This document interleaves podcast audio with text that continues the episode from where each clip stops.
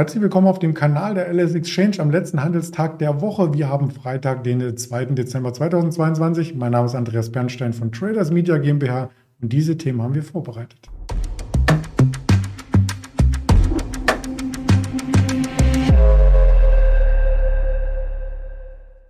Natürlich auch mit einem Händlerinterview. Das wird der liebe Stefan sein, heute aus Düsseldorf. Zuvor der Risikohinweis. All das, was wir hier sagen, ist reine Information, keine Anlageberatung, keine Handelsempfehlung. Und dann nehme ich den Stefan gleich dazu. Guten Morgen nach Düsseldorf. Ja, hallo Andreas. Ja, der DAX, der scheint so ein bisschen gelähmt zu sein in den letzten Tagen. Die Volatilität unter 1% bei der Schwankungsbreite. Es ist ein bisschen mehr geworden gestern als vorgestern und vorgestern auch ein bisschen mehr gewesen als am Dienstag. Aber dennoch ähm, ist er in einer engen Bandbreite, oder? Genau, jetzt äh, stehen ja wichtige US-Arbeitsmarktdaten ähm, bevor und dann ist der DAX erst zurückgefallen, so ein Viertelprozent ungefähr, hat sich jetzt wieder ähm, nach oben gekämpft bei ähm, ja, über 14.500. Und ähm, ja, die letzten Tage, Wochen äh, wurde der DAX halt durch ähm, ja, eine Aussicht auf eine moderate US-Zinspolitik ähm, angeschoben.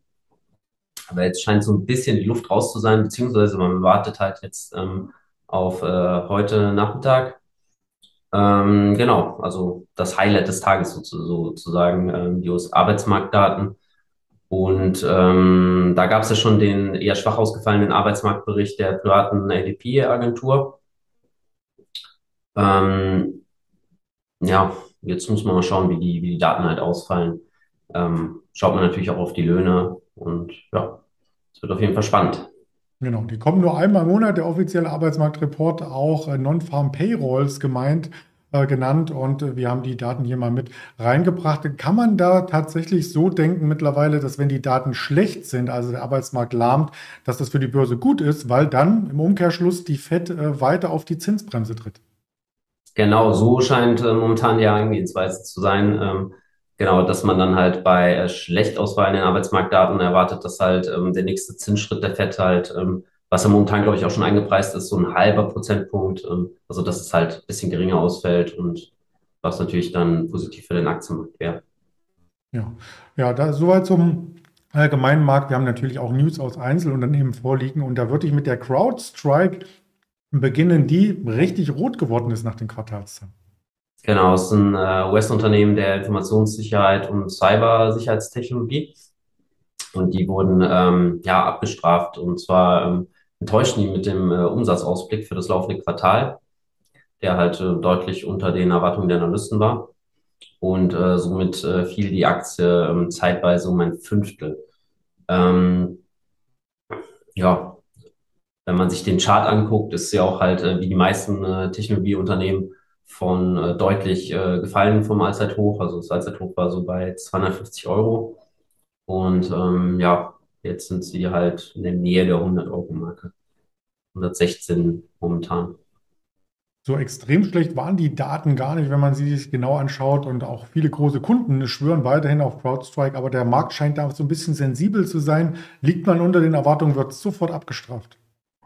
Ja, so sieht's aus. Ähm, gestern kam noch äh, Scalar, ähm, auch ein äh, Unternehmen der Informationssicherheitsbranche und da waren die Zahlen wohl, ähm, ich das hier so lese, ähm, besser als von Analysten erwartet, aber ähm, das hat scheinbar nicht ganz gereicht und die Aktie ist dann auch ein bisschen abgebröckelt.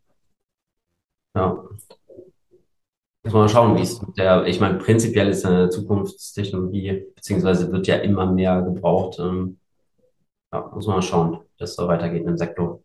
Ja, hängt natürlich auch wieder mit den Zinsen zusammen. Steigende Zinsen sind immer nicht gut für die fremdfinanzierten Unternehmen. Ähm, dann vielleicht äh, doch jemanden aus dem traditionellen Bereich. Und da haben wir heute eine Firma mitgebracht, die hatten wir noch gar nicht vorgestellt bisher. Die heißt Ultra Beauty, so ähnlich wie Ultra Beauty. Und da geht es wirklich um Schönheit. Ja, die führen äh, Kosmetik, Hautpflegemarken, Herren, Damendüfte, also ja, Drogeriegeschäft. Ähm, ähm, genau, haben mehr als 1000 Filialen in den USA.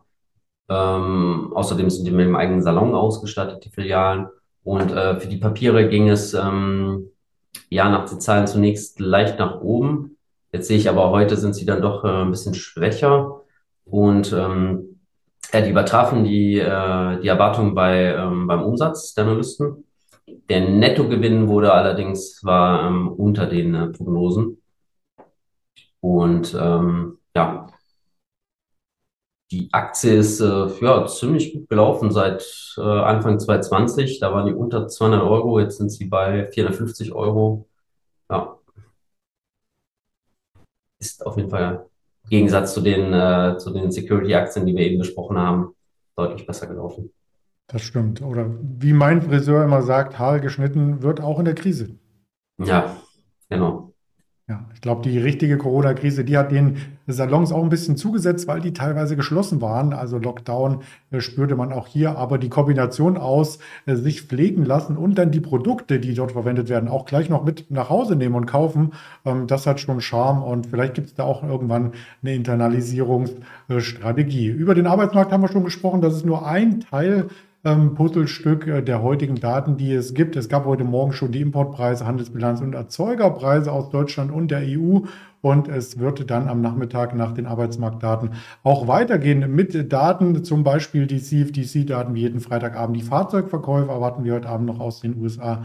Und wir bekommen auch noch eine Notenbankrede. Diesmal nicht von Jerome äh, Powell, sondern von Charles Evans. Und ja, könnte vielleicht ja auch noch die Märkte ein bisschen beeinflussen. An Quartalzahlen hatten wir uns eine rausgepickt. Gab natürlich noch mehr Unternehmen. Die Scaler hattest du genannt.